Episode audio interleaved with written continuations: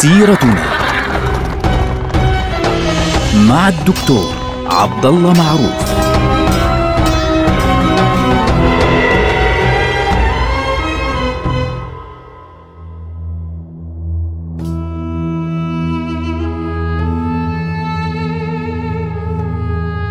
السلام عليكم ورحمة الله وبركاته. سيرتنا سيرة هذه الأمة، ونحن الآن في فترة النهضة العظيمة التي بدأت فعليا بعد الهزة العظيمة التي أصابت أمتنا بدخول الصليبيين إلى منطقة المشرق وتحديدا إلى الساحل الشامي وسقوط بيت المقدس بأيديهم في عام 492 للهجرة.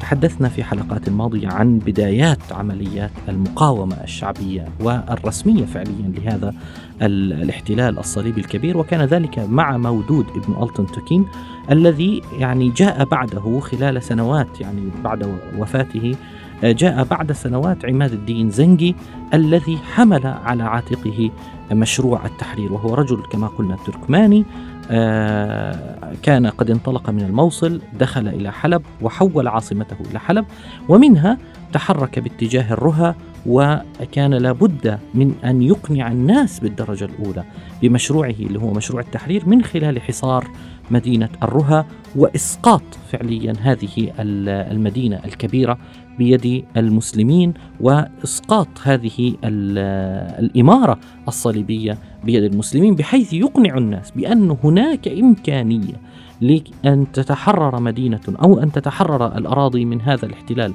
الصليبي الذي كان يقنع الناس بالفعل أنه يعني أنه لا يقهر إن صح التعبير. بعد 28 يوما من الحصار انهارت أجزاء الحصن في آه، الرها وتمكن عماد الدين زنكي أن آه، يدخل مد وتمكن عماد الدين زنجي من أن يدخل إلى الرها في الثامن والعشرين من جماد الآخر عام 539 طبعا هذا الأمر كان صدمة عنيفة للعالم الغربي بالكامل وحاولت مدينة القدس اللي هي مملكة القدس اللاتينية في ذلك الوقت بكل قوتها أن تمد الرها ولكن فات الوقت انتهى الأمر. الآن أمير الرها الجديد الذي يعني كان يفترض أن يكون أمير على الرها آه، بعد سقوطها اللي هو كان قديما أمير تلباشر جوسلين آه، دي كورتيني. هذا الرجل هرب وصار يعني يتحرك من هذه الولاية وصار إلى هذه الولاية ومن هذه الإمارة إلى هذه الإمارة ومن هذه الكونتية إلى هذه الكونتية حتى وصل مملكة بيت المقدس ويطلب منهم العون على آه، عماد الدين زنجي ولكن لم يجد معينا اطلاقا. طبعا يعني بدأ يتحاول يعني يحاول أن يتحرك هنا وهناك بحيث انه يستعيد هذه المنطقة ولكن عماد الدين زنجي كان قد أصر فعليا على أنه خلص مسيطر على هذه البقعة. طبعا عماد الدين زنجي كان واحد من أهم الأعمال التي قام بها إضافة إلى فتح الرها عملي أول عملية تحرير من الصليبيين على الإطلاق في التاريخ الإسلامي آه، بعد الحروب الصليبية. كان يريد أن يوحد الأمة مرة أخرى، يعني هو الذي ينسب له بالفعل وضع استراتيجية التحرير، الاستراتيجية التي يعني اتبعها للتحرير وسار عليها من بعده ابنه نور الدين محمود ثم صلاح الدين الأيوبي تتكون من ثلاث نقاط، النقطة الأولى توحيد الشام.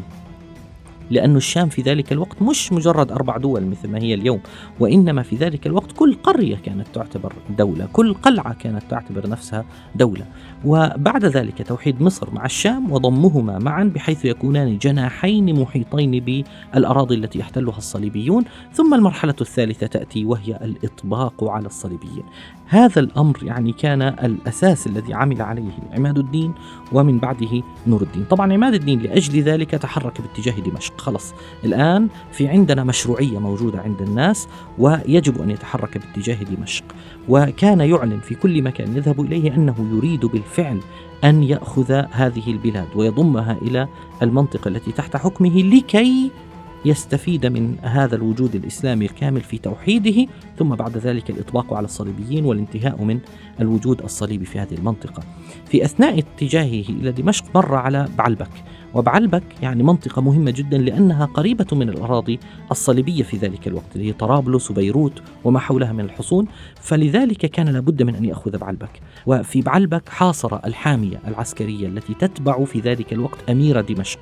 أمير دمشق في ذلك الوقت اسمه معين الدين أنر. معين الدين أنر. فكان يحاصر هذه المنطقة عماد الدين زنكي ومعه يعني مجموعة من أقوى قادته. كان عنده قائدين كبار مهمين جدا.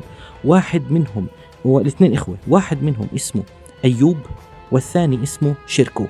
طبعا أيوب لقبه نجم الدين وشيركو لقبه آه، أسد الدين.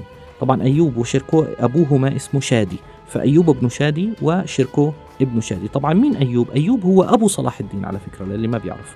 وأسد الدين شيركو هو عم صلاح الدين بالتالي. فبالتالي عندنا هذه النقطة مهمة جدا أن نفهمها. أنه كان في ذلك الوقت عنده قائدين اثنين موجودين من أقوى قادته على الإطلاق.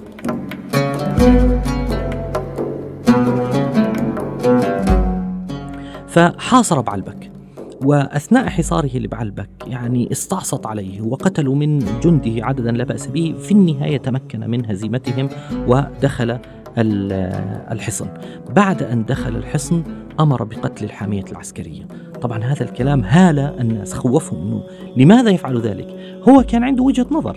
وكان يريد من خلال هذا أنه يخوف القادة الذين يحاولون الانشقاق ويحاولون الابتعاد عن قضية الوحدة التي ينادي بها يعني بده يرجعهم بالقوة فلعلهم يهربون. هذا الأمر فعليا أتى بنتيجة عكسية. فمباشرة بمجرد ما أخذ بعلبك وضع فيها آه، أيوب اللي هو القائد نجم الدين أيوب أبو صلاح الدين وقال له أنت الآن مسؤول عن بعلبك. وتحرك هو ومعه شيركو والقادة الآخرون باتجاه دمشق فلما وصل الخبر إلى معين الدين أنر راسل الصليبيين مباشرة وطلب منهم العون فورا ضد عماد الدين زنجي. طبعا هذا الكلام يعني خطير وفيه مشكلة كبيرة ولكن عماد الدين زنكي كان يرى أنه هذه خيانة طبعا ولكن معين الدين أنر كان يقول أنه والله المسألة مسألة يعني روح.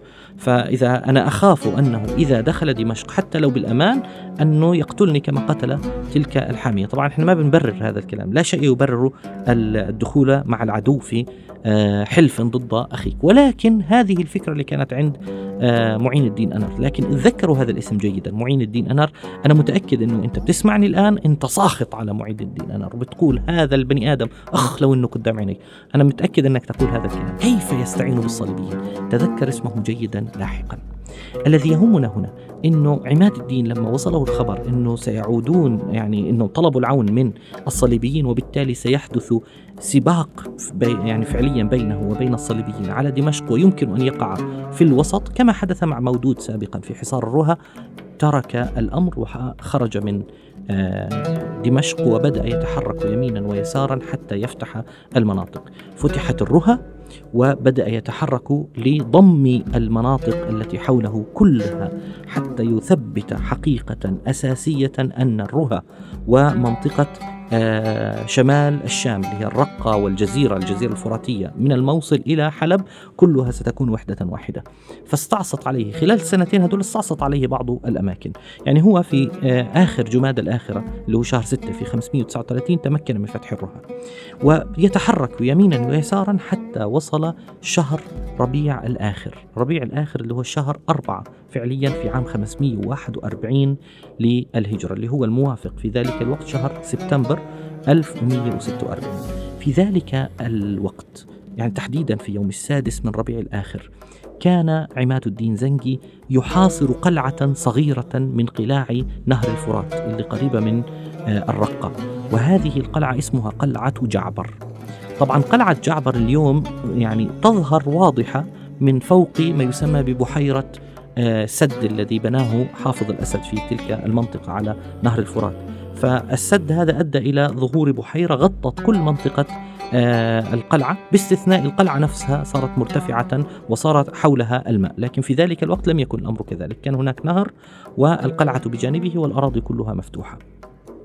فكان عماد الدين زنكي في ذلك اليوم يحاصر هذه القلعة بكل قوته ويعني يعمل بكل قوته على محاولة آه يعني أخذ هذه المنطقة. ولكن في تلك الليلة حدث خلاف بينه وبين آه واحد من الحرس وواحد من الغلمان اللي بيشتغلوا عنده اسمه برنقش. طبعا برنقش هو أصلا رومي يعني هو رومي وقيل إنه أصلا من أوروبا يعني إنه فرنجي. بعضهم يقول إنه لا هو كان بمؤامرة مع الباطنية اللي مثل ما قتلوا مودود قتلوا عماد الدين زنكي لكن الذي يهمنا بعضهم بيقول لا لا لا القضية كانت مجرد يعني خوف من برنقش من سيده غضب عليه وهدده وأراد أنه يعاقب عقابا شديدا فخاف منه فقتله. الذي يهمنا هنا أنه في تلك الليلة آه، تم اغتيال عماد الدين زنجي وهو نائم على يد آه، برنقش اللي هو واحد من حاشيته واحد من الحراس أو الخدم يعني على خلاف بين المؤرخين.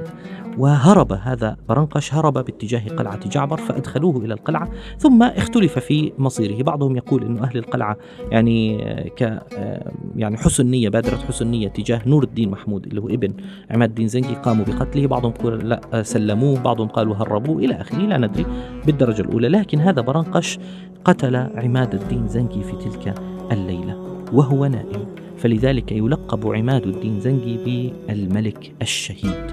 رحمة الله عليه. كانت شهادته يوم السادس من ربيع الآخرة في عام 541 للهجرة الموافق للخامس عشر من شهر سبتمبر 9 1146 طبعا عندما حدثت حادثة الاغتيال إخواننا اهتزت البلاد والصليبيون اهتزوا فرحا طبعا. ليه؟ لأنه ظنوا أن الأمر انتهى بوفاة عماد الدين زنجي. عماد الدين زنجي كان عنده ولدان. واحد اسمه الكبير اسمه سيف الدين غازي وكان على الموصل والثاني نور الدين محمود وكان على حلب. في تلك الليلة كان نور الدين محمود مع أبوه في ذلك المكان يعني لأنه حلب قريبة على منطقة آه، قلعة جعفر. فبالتالي كان نور الدين محمود مقدما فعليا مع إنه الأخ الأصغر على فكرة. لكن بقي سيف الدين غازي في منطقة آه، الموصل وما كانش عنده مشكلة لأنه أخوه لا ينافسه فعليا على الموصل. وبالعكس كان يرى في أخيه آه، نور الدين محمود يعني خيرا كبيرا. فسارت الأيام وأصبح نور الدين محمود بالفعل هو الذي يستلم حقيقة مكان والده بشكل كامل. لكنه نور الدين محمود يعني بمجرد ما استلم الحكم بعد وفاة والده مباشرة أمر بدفنه ثم انسحب من قلعة جعبر وهنا يعني كان أمامه خطر داهم كبير، ليه؟ لأنه كان يفهم أنه عندما ينتشر الخبر بالذات عند الصليبيين سيظنون أن الأمر انتهى وبالتالي ستكون نقطتهم الأساسية إيش هي؟ الرهى للمرة الثانية، سيحاولون أن يستعيدوا الرهى. نلقاكم على خير، السلام عليكم ورحمة الله وبركاته.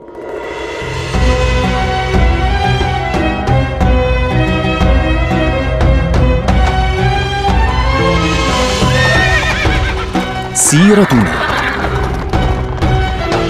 مع الدكتور عبد الله معروف.